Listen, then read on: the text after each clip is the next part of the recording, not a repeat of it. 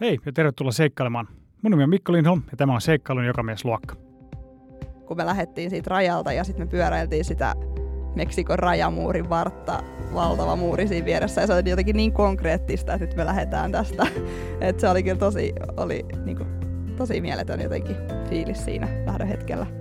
Se on tietyllä tavalla myös aika vapauttavaa, että sä tiedät, että nyt ei ole niinku muuta kuin minä ja tai me ja tää tie ja nämä pyörät Tänään mulla on vieraana Noora ja Otso Ahvonen, jotka viime kesänä pyöräili Amerikan halki Meksikon rajalta Kanadaan pitkin Great Divide Mountain Bike Routea.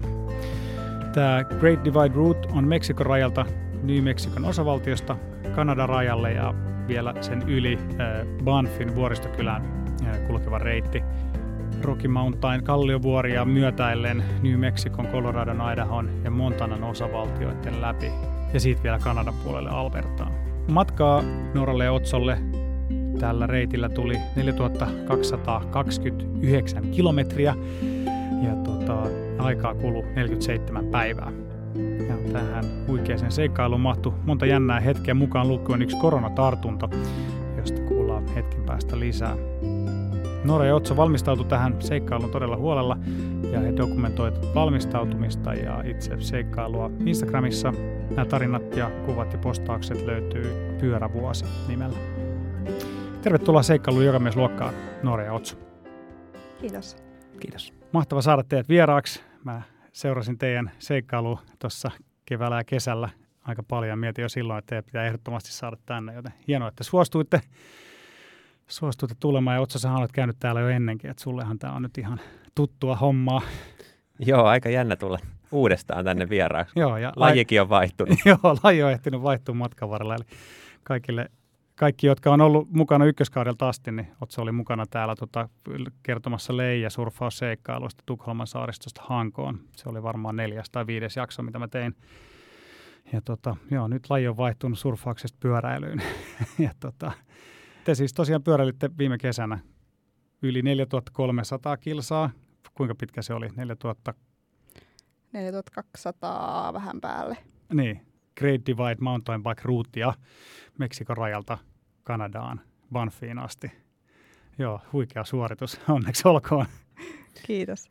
Mutta ehkä aloitetaan ihan siitä, että kertokaa lyhyesti, että mikä tämä Great Divide Mountain Bike Route on ja mistä, se, mistä mihin se menee koska kuulijoilla ei ole karttaa välttämättä läsnä, niin saadaan jotenkin tämä juttu kartalle. Joo, no se on tosiaan ehkä semmoinen 20 vuotta sitten perustettu maastopyöräreitti. Tämmöinen jenkkijärjestö kuin Adventure Cycling on sen reitittänyt. Ja se kulkee kalliovuoria myötäillen pääosin hiekkateillä. Lähtien Meksikon rajalta, Ny-Meksikosta – ja siitä sitten seuraa kalliovuoria Colorado, Wyoming, Idaho, Montana. Ja Montanassa ylitetään sitten Kanadan raja ja Kanadan puolella jatketaan vielä 400 kilometriä British Columbian ja Albertan rajaa myötäillen. Niin, että se myötäilee niitä kalliovuoria. Kyllä, käytännössä koko matka seurataan kalliovuoria. Mennäänköhän siinä joku yli 30 kertaa sen vedenjakajan yli. Miten tota tämä reitti päättyi teidän niin tutkalle? Miten te valitsitte tämän reitin? No se oli varmaan monen sattuman summa, että me oltiin vähän pohdittu jo pidempään, että olisi kiva tehdä joku tämmöinen pidempi retki ja ei oltu ekaksi edes päätetty, että me lähdetäänkö fillareilla vai ihan jalan, jalan vaeltaa, mutta lopulta valikoitu tämä pyörä, pyörä semmoiseksi kulkumuodoksi ja sitten kun googlailtiin eri vaihtoehtoja, niin nämä jenkki, jenkkikohteet vaikutti semmoisilta kiinnostavilta ja tämä Great Divide kuitenkin selkeästi semmoinen tosi, tosi tunnettu ja niin kuin käytetty, ajettu reitti, niin todettiin, että se voisi olla semmoinen hyvä, hyvä lähteä, lähteä liikkeelle kokeilemaan ja, ja se kyllä osoittautuikin oikein, mm. oikein mahtavaksi, että tosi monipuolinen ja kiinnostava kohde. Joo, varmasti ja ainakin maisemiltaan, niin kuin mitä sivusta seurasi, niin näytti kyllä todella huikealta.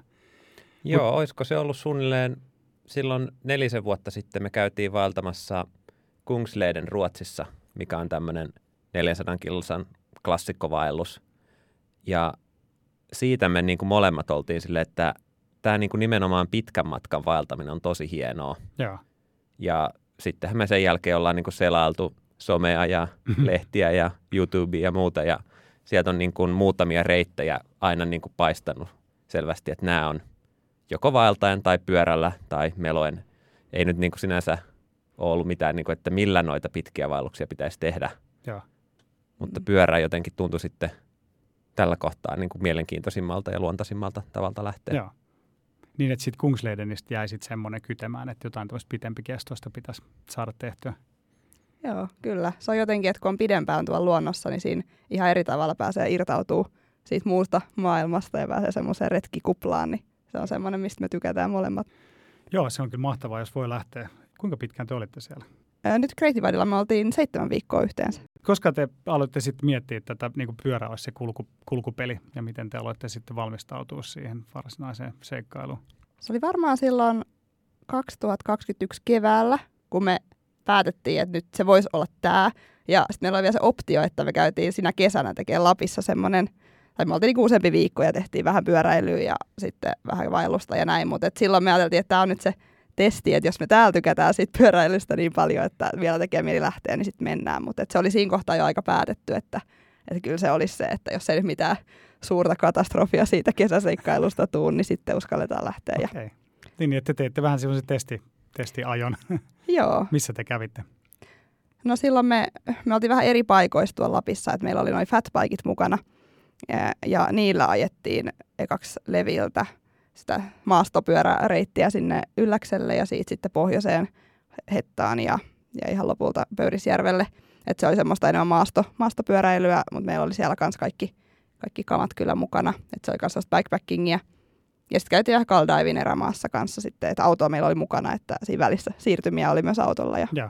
kevolla vähän vaeltamassa ja näin, mutta se oli, se oli kyllä sillä tavalla kiva päästä niin kuin tolleen, että oltiin jo yht- yhtäjaksoisesti varmaan viikko, viikko silloin pisimmillään fillareilla, niin siinä sai jo vähän testattua varusteita ja muuta, vaikka ei toki lopullisia varusteita silloin vielä ollutkaan hankittu, mutta et vähän, että mistä tykkää. Onko, onko muuten niin, että toi Taneli Roininen on ollut täällä vieraana? Joo, joo. Niin sehän oli tosiaan Tanelin suunnittelema Arctic Bicycle reitti, mitä silloin ei oltu vielä julkaistu, mutta päästiin koeajamaan tätä. Aivan, joo. Nythän se on niin hienot joo. nettisivut ja kaikki Joo. niillä. Joo, joo, totta. Hyvä mainos muuten kaikille, jotka on kiinnostunut lähteä pyöräilemään Lappiin. Että siellä on nyt dokumentoitu aika hyvät, hyvät bikepacking reitit.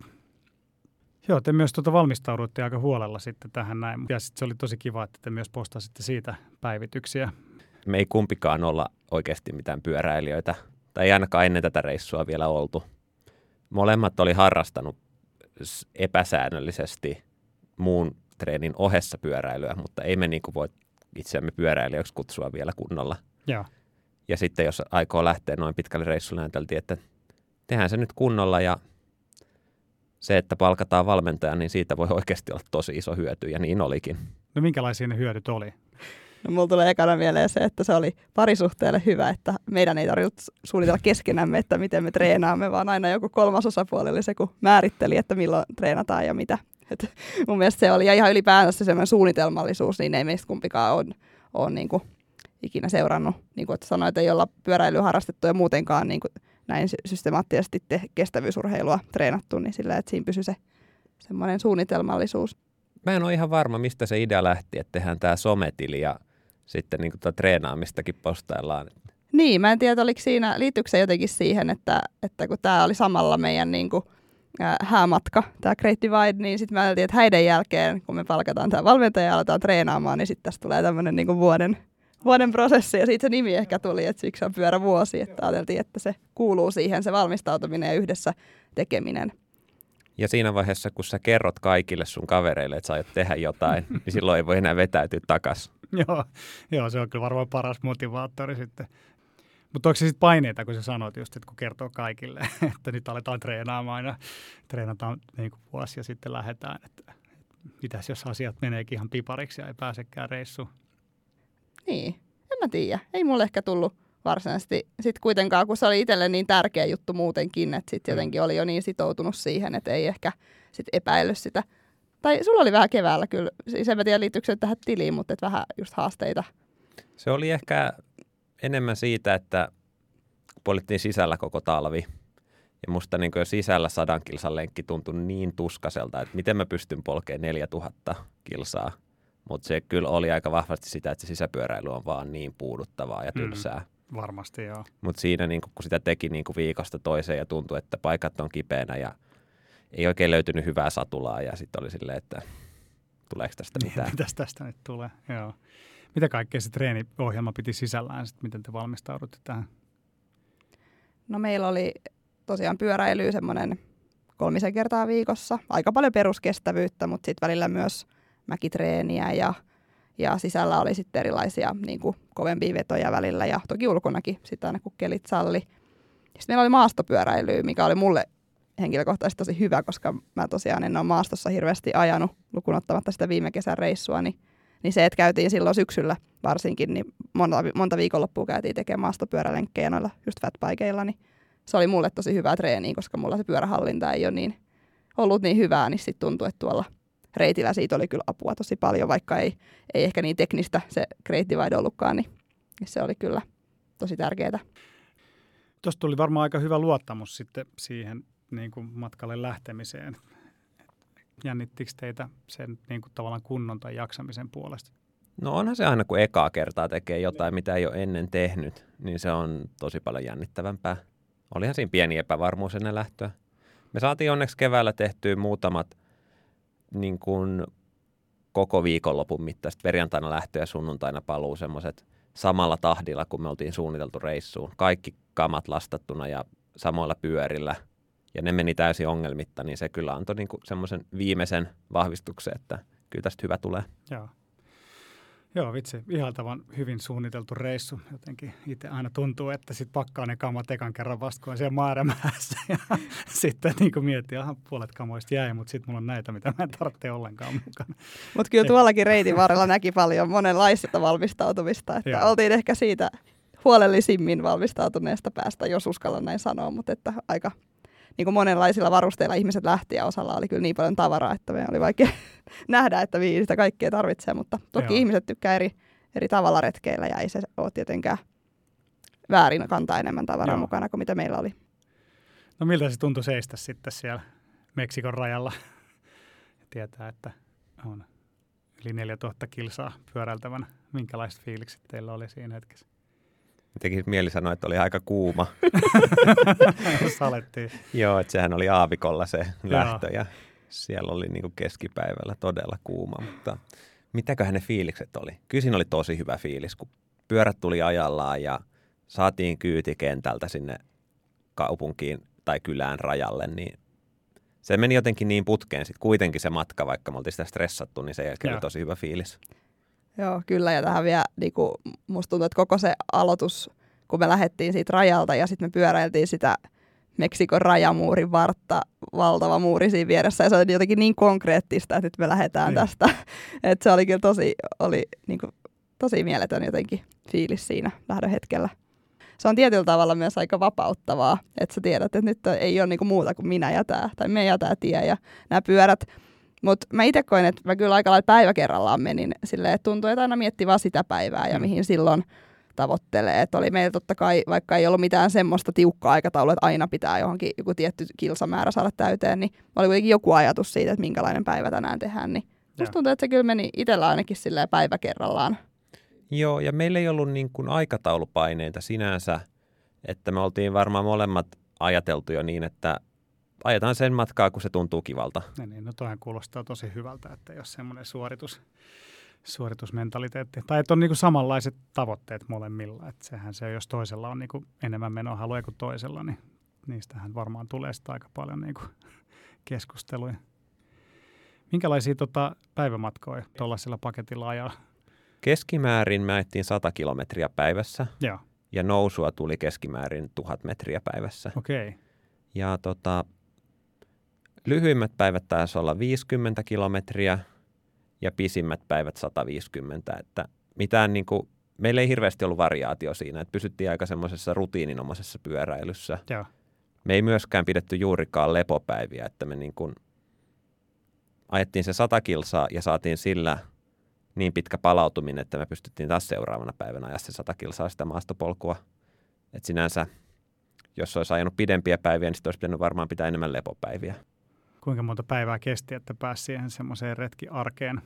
No yllättävän nopeasti mun mielestä. Että ehkä se, kun me ollaan niin paljon retkeilty yhdessä ja se, ne oli jo semmoiset tietyt rutiinit ja, ja, ja näin, niin musta tuntuu, että kyllä se niin kuin viikossa oli jo aika niin kuin Jonessa siellä. Viikko varmaan siinä meni, että pääsi siihen niin kuin rytmiin. No minkälainen se teidän päivärytmi oli, jos pitäisi ottaa joku tyypillinen päivä? Joo, aamupala syötiin siinä ensimmäisenä ja, ja sitten aina pakattiin, purettiin teltta, jos oltiin siellä oltu yötä ja pakattiin pyörät. Ja mitäs me arvioitiin? Meillä meni semmoinen niin kuin aina, no nopeimmillaan varmaan 50 minuuttia, mutta sitten välillä puolikin toista tuntia siinä aamulla, että se on yllättävän kuitenkin paljon menee aikaa siihen pyöräpakkaamiseen ja, ja tämmöiseen, mutta ei meillä ollut toisaalta mikään kiire myöskään yleensä lähteä, ei ollut joku suunnitelma, että pitää lähteä aikaisin. Että Mitäköhän me oltiin niin kuin semmoinen keskimäärin kahdeksan tuntia pyörän päällä päivässä. Hmm. Ja täystyöpäivä. Niin, täystyöpäivä, mutta Joo. siinähän jää sitten vaikka kuinka monta tuntia niin kuin siihen muuhun, niin ei siinä ollut aamulla ikinä kiire. Niin, niin, aivan.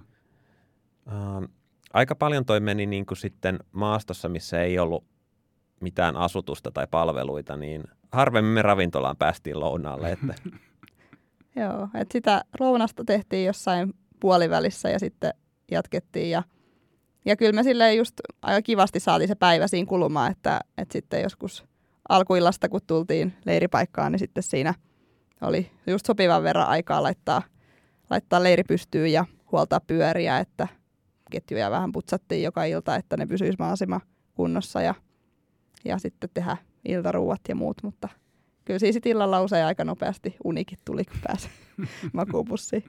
Joo. Oliko ne telttapaikat jotenkin ennalta määritettyjä vai oliko, se niin kuin, onko siellä ihan ok telttailla sitten missä vaan? Tai miten siellä ne yöpymiskuviot meni? no siis lähtökohtaisesti Jenkeissä ei saa yöpyä missä vaan. Joo. että siellä yksityisillä mailla sä saat ajaa läpi, jos siitä menee tie läpi, mutta sä et saa poiketa siltä tieltä Just. minnekään.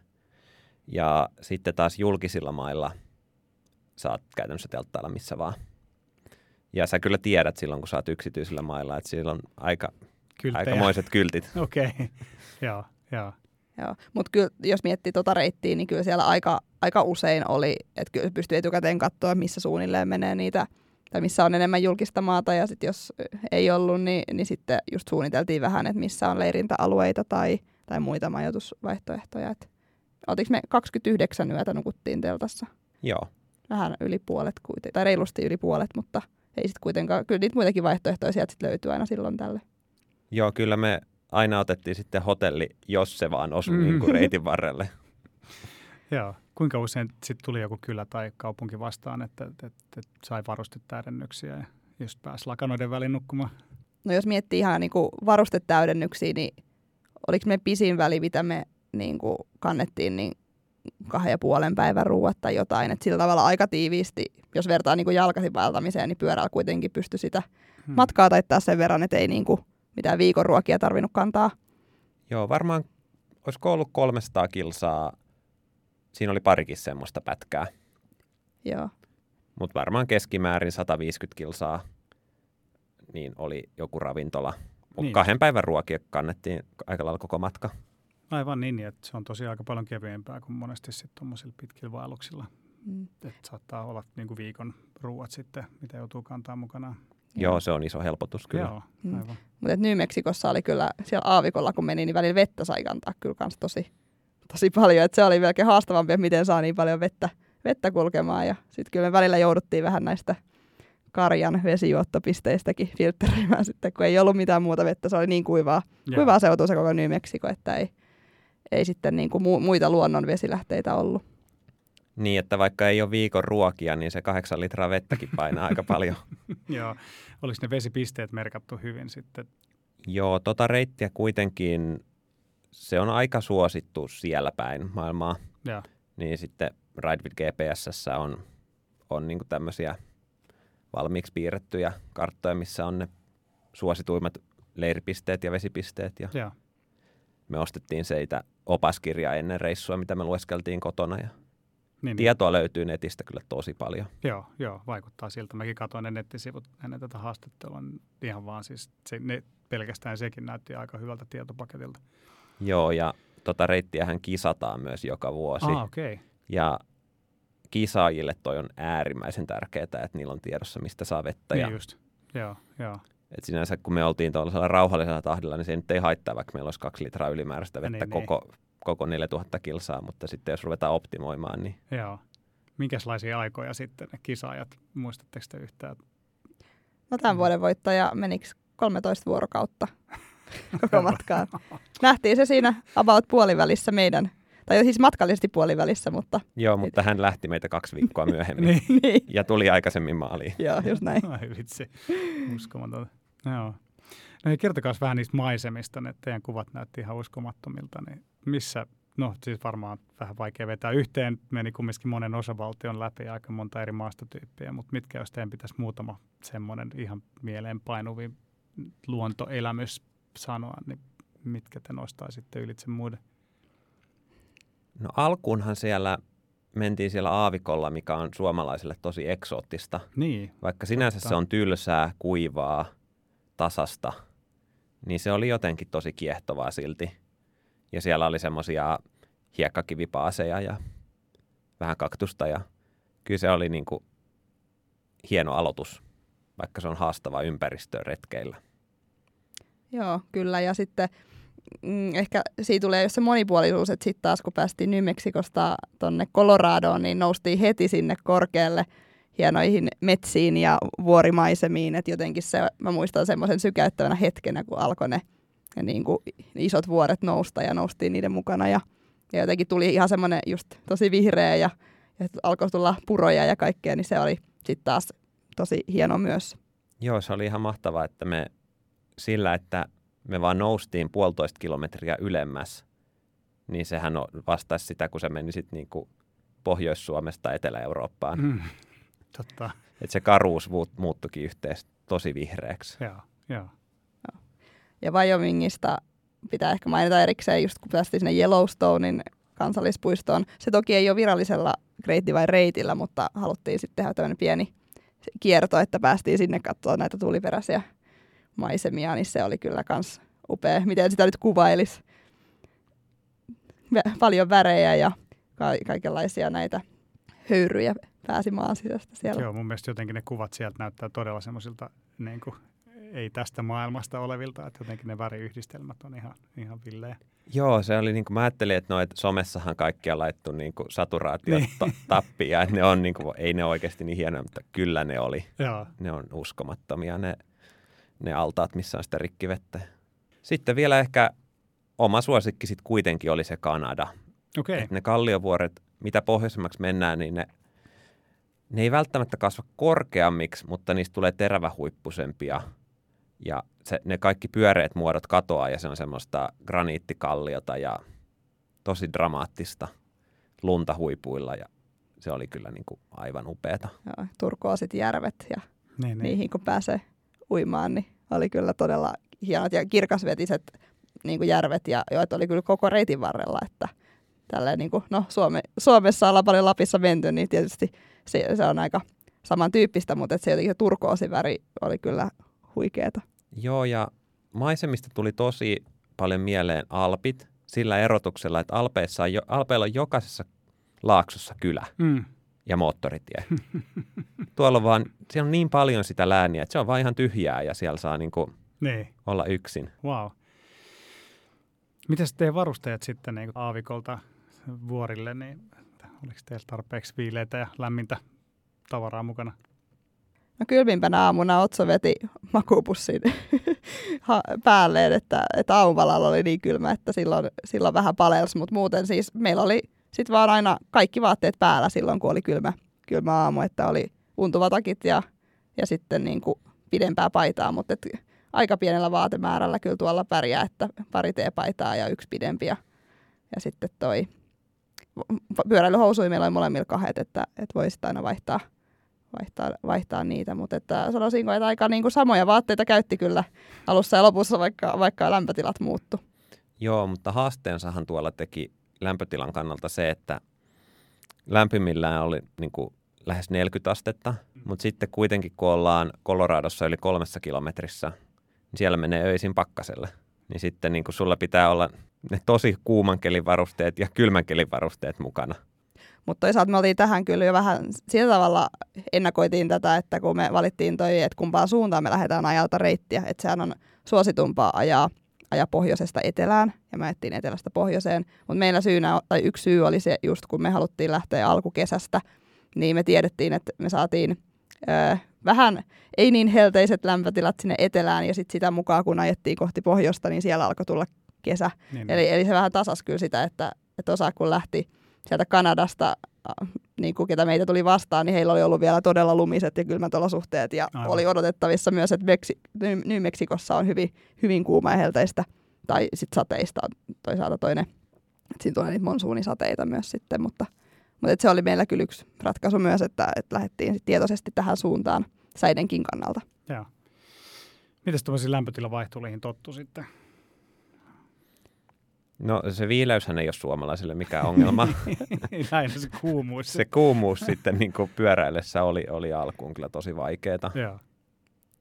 Niin eka päivä oli meille varmasti haastavin, kun me lähdettiin silleen just päivällä ajamaan ja, ja oli kuuma. Siis se, se oli varmasti se eka päivä oli kaikista raskain oikeastaan äh, itselle ainakin just sen kuumuuden takia, että tuntui, että ei ollut vielä osa, osannut ihan arvioida, että paljonko nestettä pitää juoda ja aika paljonko tarvii olla. Et se, sen ekan päivän jälkeen me kyllä opittiin sitten, että on hyvä lähteä aavikolla aikaisin, aikaisemmin liikenteeseen ja sitten aina hyödyntää kaikki mahdolliset varjot. Et se ehkä oli semmoista vielä kokemattomuuttakin siinä alkuvaiheessa, että, että toi että se helle, helle kyllä iski. Toisaalta tuolla reitillä oli se hyvä, kun aika nopeasti lähdettiin nousemaan kuitenkin vähän korkeutta, niin siellä alkoi jotain puustoa ja kasvustoa olla, että pääsee varjoon. Mm. Että ekat päivät oli ihan niin kuin, että siellä ei ollut mitään keskipäivällä. Että jonkun semmoisen vesisäiliön viereen me yritettiin hakeutua, mutta keskipäivällä senkin varjo oli semmoinen puoli metriä. puoli metriä siinä ei sitten paljon, paljon oltu auringolta suojassa. Mikä tuon niin kuumuuden lisäksi oli niin kuin vaikeinta tai haastavinta tuossa teidän seikkailussa? No yksi, mikä oli varmaan niin kuin pitkän päälle aika haastavan se, että kun se menee koko ajan soratietä ja paikoitellen ne oli tosi paljon huonompia sorateitä kuin Suomessa, että ne oli semmoisia mönkijäuratyyppisiä mm. välillä, niin se, se jotenkin se tärinä vähän niin kuin rasittaa ja tuntuu, että niin kuin mulla oli ainakin hartioiden kanssa ongelmia ja meillä ei ollut jousitusta pyörissä, mikä olisi ehkä jälkikäteen voinut olla hyvä idea – ja sitten se myös se, niin kuin se jatkuva tärinähän on niin kuin varusteille semmoinen, että se niin kuin nopeasti, jos joku hankaa, niin se kuluttaa sen osan rikki. Varusteista on tietenkin luonnollisesti tärkeä kysymys, että minkälaisia pyörillä te ajoitte? Mm, tämä on varmaan mulle tämä kysymys, kun mä oon insinööri meistä. Niin. Kyllä. Eli meillä oli semmoiset kuin Konan Sutra LTD. Se on hiekkatiepyörä, missä on rengastilaa maastopyörärenkaalle. Aika pitkälti tämmöisen niin kuin haastavampaan pyöräretkeilyyn suunniteltu pyörä. Mutta enemmän niin kuin gravelpyörä kuin, niin kuin maastopyörä. Enemmän gravelpyörä kuin maastopyörä. Tai voi sanoa, että puolivälistä, koska meillä oli niin kuin 2,25-tuumaiset renkaat, mitkä on ihan samat, mitä voi maastossa käyttää. Mutta sitten taas droppitanko, ei jousitusta. Ja laukut me pakattiin tälleen niin kuin bikepacking-tyyliin, eli ei ollut näitä sivulaukkuja ja etulaukkuja, vaan suurin osa tavaroista kulki kuivapusseissa. Jo yksi tangossa, sitten oli se keskikolmiossa, me siihen itse ommeltiin just oikein kokoset, ja sitten oli satula, satulasta vielä semmoinen taakse tuli yksi kuivasäkki. Joo mikä siinä teidän mielestä on etuna niin kuin tässä bikepacking-tyylissä verrattuna sitten semmoiseen perinteiseen, että on satulalaukut? No yksi iso etu on se, että sulla on vähemmän tilaa, niin sä pakkaat vähemmän tavaraa Totta. mukaan. ei, mutta kun ei ole mitään metalliosia, mitkä on kiinni, niin ne, ne pehmeät laukut ei tärinässä hmm. ota niin pahasti itteensä. Ja en mä osaa sanoa siis, tosi paljon moni tuli myös niillä perinteisillä takalaukuilla siellä ja kyllä hekin sen niin kuin reitin läpi menee, ei se siitä jää niin, kiinni. Niin, joo. Onko se pyörä paremmin niin kuin hallit tai käyttäytyykö se niin kuin... Niin se on vähän vaikea sanoa, koska esimerkiksi se satulalaukkuhan on tosi korkealla, niin. mikä on tavallaan epäoptimaalista Joo. verrattuna siihen, että ne perinteiset satulaukut on siellä alhaalla. Mutta ne on aika, aika leveät ja isot ja tuollakin piti niin kuin semmoista kivikkoa, kun laskettelet alas, niin se on kiva, että ne laukut ei pompi ja hypi siinä sitten. Ne oli aika kompaktit kuitenkin. Tosi monta kertaa kiitettiin sitä, että meillä oli kevyet varustukset. Mm, ja mä just sanoin, että se paino oli kuitenkin ehkä se ratkaisevin, että se pyörä tuntui semmoiselta hyvältä käsitellä, vaikka, vaikka oli niin kuin kaikki tavarat seitsemälle viikolle mukana. Kuinka paljon teidän varusteet paino yhteensä? Pyörät ei missään nimessä ollut kevyitä, että meillä on teräsrunkoiset pyörät, niin pyörä itsessään mukaan lukien juomapulotelineet ja kaikki, mikä siinä pyörässä oli kiinteästi Joo. kiinni, oli ehkä 13 kiloa. Ja sitten kaikki, kaikki mukaan tuleva sitten niin kuin laukut ja vaatteet ja keittiöt sun muut oli sitten 8 kiloa. Niin, parikymmentä kiloa yhteensä. Ja kyllä me niin kuin siinä reitin varrella heti toisena päivänä todistettiin yksi vähän, tai siis todella epäonnekas kaatuminen. Että meidän kasamaa aikaa lähti yksi jenkkikaveri, kenellä oli tosi paljon tavaraa mukana. Mm. Ja me vähän ihmeteltiin, että toi nyt pakannut kyllä kaiken mahdollisen. Ja se tosiaan sitten se kaatui sillä pyörällään ja häneltä murtu solisluu siinä sitten reissu ohi toisen päivän jälkeen. Joo. Ja kun autettiin häntä siinä, niin mä yritin nost- mä en edes saanut hänen pyörään niin nostettua kyljeltään pystyyn. Niin tuli heti semmoinen fiilis, että osa tekijä varmaan oli se, että sitä oli niin vaikea kontrolloida sitä pyörää. Niin, niin, niin. Oliko teillä sellaisia kuumottavia tilanteita jossain isoissa laskuissa tai semmoiset pelotti, että kaatuu tai lähtee homman lapasesta? No siis sanotaanko, että olihan siellä siis aikamoisia alamäkiä välillä ja semmoista kivi, kunnon niin kuin kivi, ää, kivimurikkaa oli jos toistakin, mutta ehkä mä itse ajattelen, että siihen kyllä ainakin omalla kohdalla se valmistautuminen mm. kyllä oli tosi iso etu, että kun on tottunut, tai oli, oli harjoitellut ajamaan vähän vaikeammassakin maastossa, niin sitten toi, toi tuntui ihan silleen, että kun malttaa vaan pitää vauhdit rauhallisina, niin sitä kyllä sitten alas, alas tuli ihan silleen, että aika turvallisella ää, mielellä, että sitten totta kai meillä oli se linjaus ja strategia, että tärkeintä on, että pysyy, pysyy ehjänä ja näin, että ei tarvitse ottaa mitään tyhmiä riskejä, että sä ainakin tykkää aina ottaa vähän vauhtia alamäkiin, niin kyllä säkin varmaan vähän, vähän katsoit tarkemmin sitten. Joo, kyllä meillä oli vähän semmoinen sääntö, että, että on yksi sääntö, ei saa kaatua. Joo. Kun sitten taas, jos menee maastopyöräilemään Helsingin keskuspuistoon, niin se on ihan ok kaatua siellä keskellenkin. Mutta tuolla jotenkin niin kuin, kyllä sitä otti yhden napsun niin kuin sellaista varovaisuutta lisää. Niin, teillä muutama lepopäivä oli siinä ja siis muistan, että se päivityksessä oli, että oli jopa koronatartunta, niin miten te siitä selvisitte? Me oltiin ajettu suunnilleen kaksi viikkoa ja sitten siinä mulla alkoi tuntua, että ei oikein pyörä kulje ja vähän yskittää aamuisin. Oltiin aika tosi kaukana mistään asutuksesta, että miettii, että mitäköhän nyt tehdään. että ei oikein tiennyt, että mikä on. Joo. Ja päädyttiin siinä sitten yhdessä, kun ei se mun pyörä kulkenut jotain ylämäkeä, joutui melkein taluttamaan ylös, että hypätään pois siltä viralliselta reitiltä ja lähimpää kaupunkiin. Ja sitten tota, oltiinko me kaksi päivää, no ehkä kolme päivää mä ajoin niin kuin todennäköisesti ne koronaoireiden kanssa. Okei. Okay. Et sehän ei ollut mitään kivaa. Päästiin sinne kaupunkiin ja siellä sitten paikalliselta terveysasemalta koronatestit ja sehän oli sitten positiivinen. Joo, ja siihen mennessä mullakin oli kyllä tullut lieviä oireita, että, että mä en te- tehnyt testiä, mutta oletettavasti kyllä olin sitten itekin, itekin sen siihen mennessä saanut. Ja toivottiin sitten motellista vähän ekstra, ekstra yötä ja sitten ihan levokannalta, että me oltiin yhteensä kolme, kolme päivää sitten siellä ihan vaan toipilaana. Siinähän ne suurin osa lepopäivistä sitten menikin.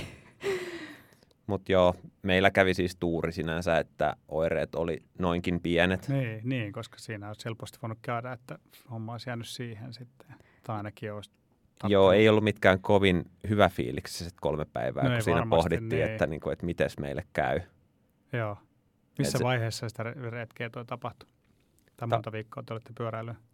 Tämä oli kahden viikon jälkeen. Niin, niin, että aika alkuvaiheessa vielä. Joo.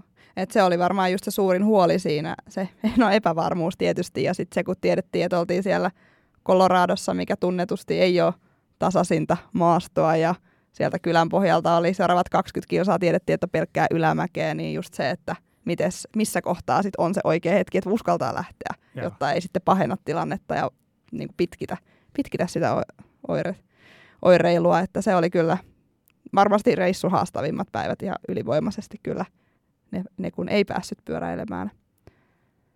Joo, ja nimenomaan henkisesti haastavat, että vaikka me oireet oli kevyet, niin sitten kun oli se epävarmuus, että mitä tästä seuraa. Joo, voin hyvin kuvitella sen.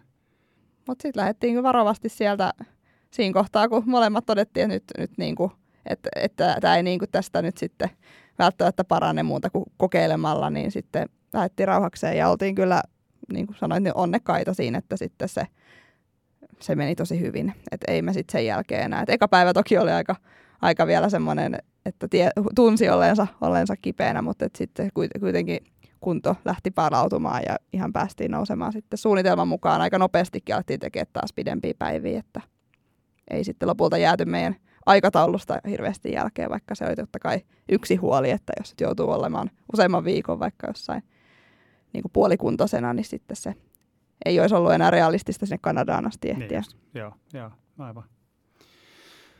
Joo, no miltä, miltä tuntui päästä perille? Teillä oli iso checkpointti, kun te pääsitte siihen Kanadan rajalle. Ja sitten te siitä vielä päätitte jatkaa. Miltä siinä Kanadan rajalla tuntuu? Oliko teille selkeää, että te haluatte vielä jatkaa?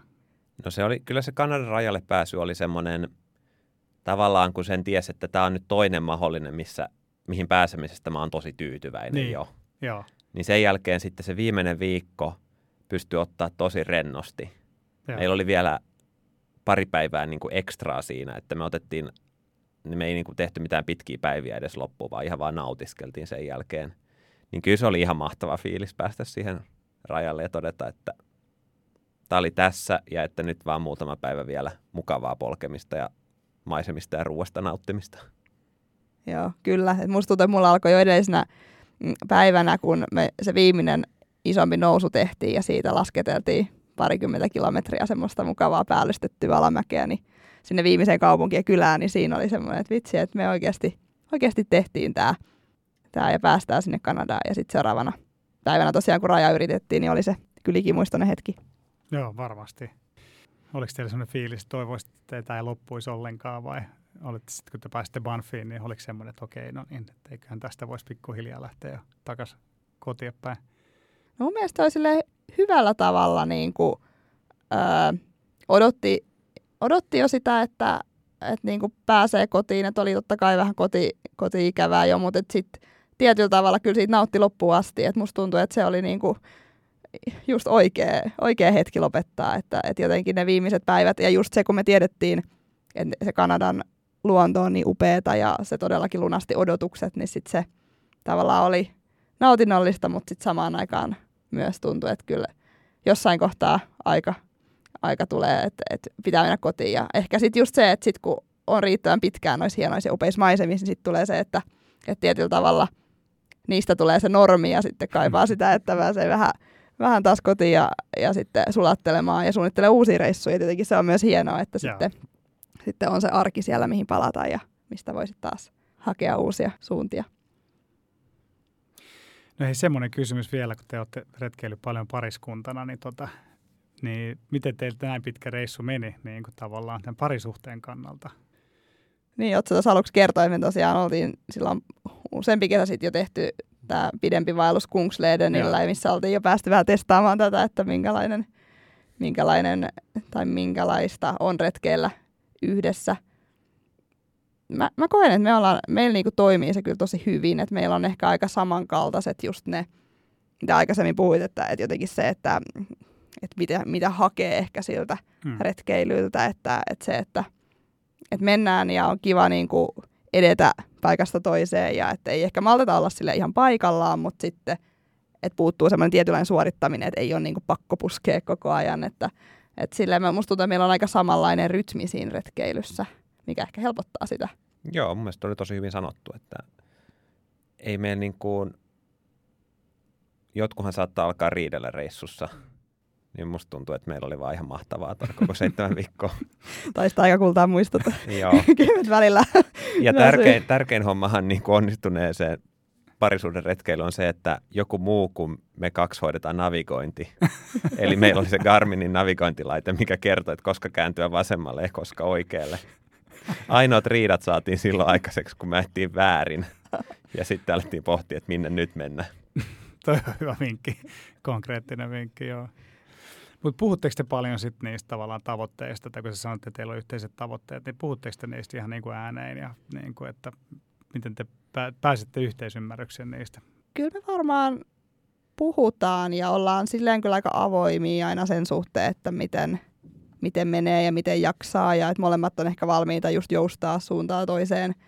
Tai että mennään tietysti yleensä lähtökohtaisesti sen mukaan, ketä ei, että jos jompikummalla on huono päivä eikä jaksa niin paljon, niin sitten sopeutetaan, sopeutetaan siihen suuntaan ennemmin kuin että väkisin, väkisin pusketaan. Toisaalta mä ajattelen, että me ollaan myös sillä aika hyviä sitten tsemppaamaan toisiimme, että kun menee yhdessä, niin sitten jos toisella on huono hetki, niin voi olla, että toisella on sitten parempi hetki ja sitten siitä saa myös semmoista hyvää energiaa tai sitä, että jaksaa sitten vähän, vähän paremmin niissä vaikeissa hetkissä, että, että se toisaalta myös tukee sitä, sitä jaksamista, että siinä on se toinen, toinen tsemppaamassa – No nyt kun tuosta teidän seikkailusta jonkin aikaa jo ja olette takaisin arjessa, niin onko jotain, mitä on jäänyt siitä teidän arkielämään mukaan? No mulle ehkä jäi jotenkin tältä reissulta erityisellä tavalla mieleen se, että miten ystävällisiä ihmisiä me tavattiin ja miten paljon ihmiset jotenkin halus auttaa ja tarjota niin kuin, no ihan konkreettisia asioita niin kuin ruuasta ja vedestä ihan siihen, että halus tulla vain juttelemaan ja, ja niin kuin kyselee. Ja oli jotenkin niin sellaista, niin kuin, oli sellaisessa niin kuin hy- hyvässä ilmapiirissä. Mä en tiedä mistä, että onko se niinku sitten kulttuurieroja vai että kun oltiin pienissä kylissä tai näin, mutta jotenkin ehkä kun miettii, että nyt tässä arjessa on niin paljon sitä negatiivista uutisointia ja jotenkin semmoinen synkkyys tuntuu olevan tosi va- valloilla, että maailmassa on paljon, paljon pahuutta ja asiat huonosti, niin jotenkin itselle ehkä siitä jäi semmoinen lämmin tunne siihen ihan vaan, että ihmiset on jotenkin osaa olla tosi hyviä ja maailmassa on ihan ihmisiä. Ja sitten jotenkin ehkä semmoinen, että haluaa itse myös alkaa antaa hyvää, hyvää muille. Niin jotenkin tämä oli semmoinen ehkä itselle vähän yllättäväkin asia, että ei ehkä lähtenyt edes hakemaan siltä reissulta, mutta tuntuu, että jäi, jäi vahvasti kyllä itselle, itselle mieleen. Joo, siinä ei arjessa, arjessa sä et hirveästi sitten niin tarvi semmoisiin perustarpeisiin muilta ihmisiltä apua. Totta.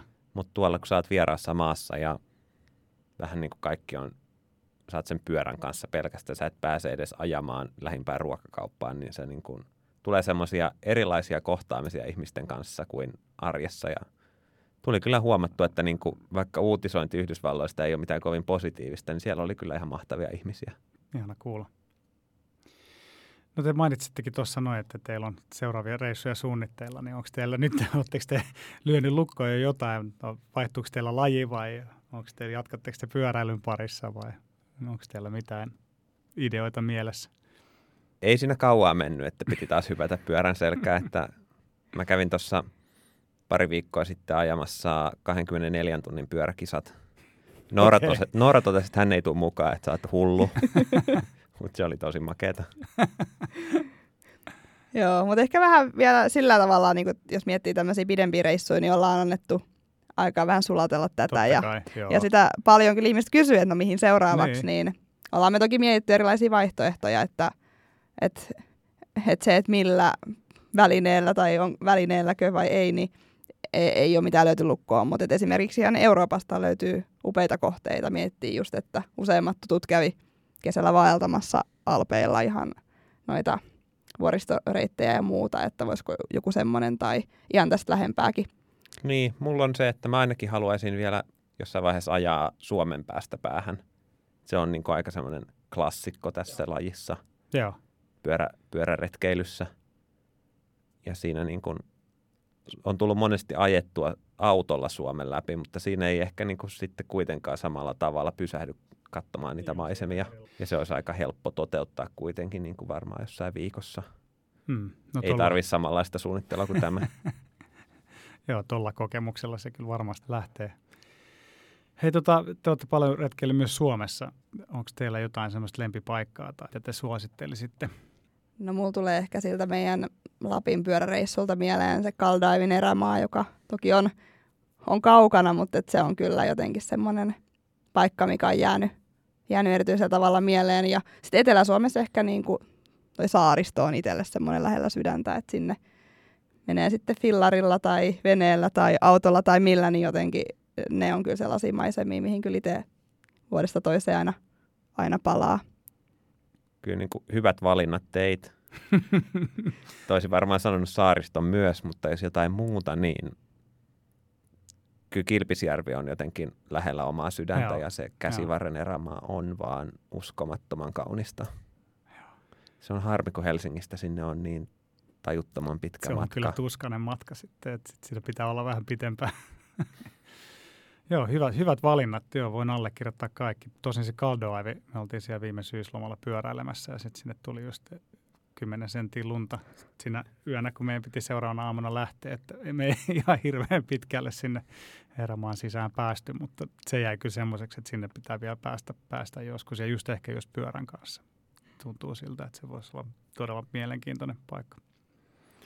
Joo, siinä vaiheessa, jos siellä on 10 senttiä lunta maassa, niin se ei oikein, se ei ole mihinkään lajiin enää kiva silloin, Joo. että hiihtäminen ei onnistu ja Joo, ei ollut just. varmaan pyöräilykään kovin helppoa. Joo, ei, se oli just, just, just kävi, niin kuin jos oltaisiin oltu viikkoa aikaisemmin, niin olisi ollut ihan täydelliset kelit. Mutta, mutta mielenkiintoinen reissu sekin oli. Vähän erilainen, kun siellä työnneltiin pyörää sitten. Sitten päätettiin, että eiköhän tämä ollut tässä ja käännettiin takaisin ja työnneltiin pyörät takaisin tielle.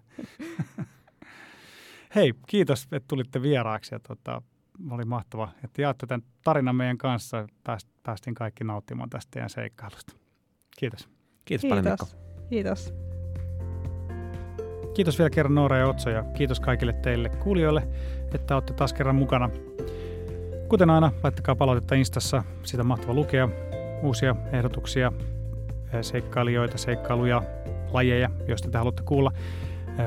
Nähdään ensi, tai siis eihän me nähdä, vaan kuullaan ensi kerralla siihen asti. Seikkailemisiin.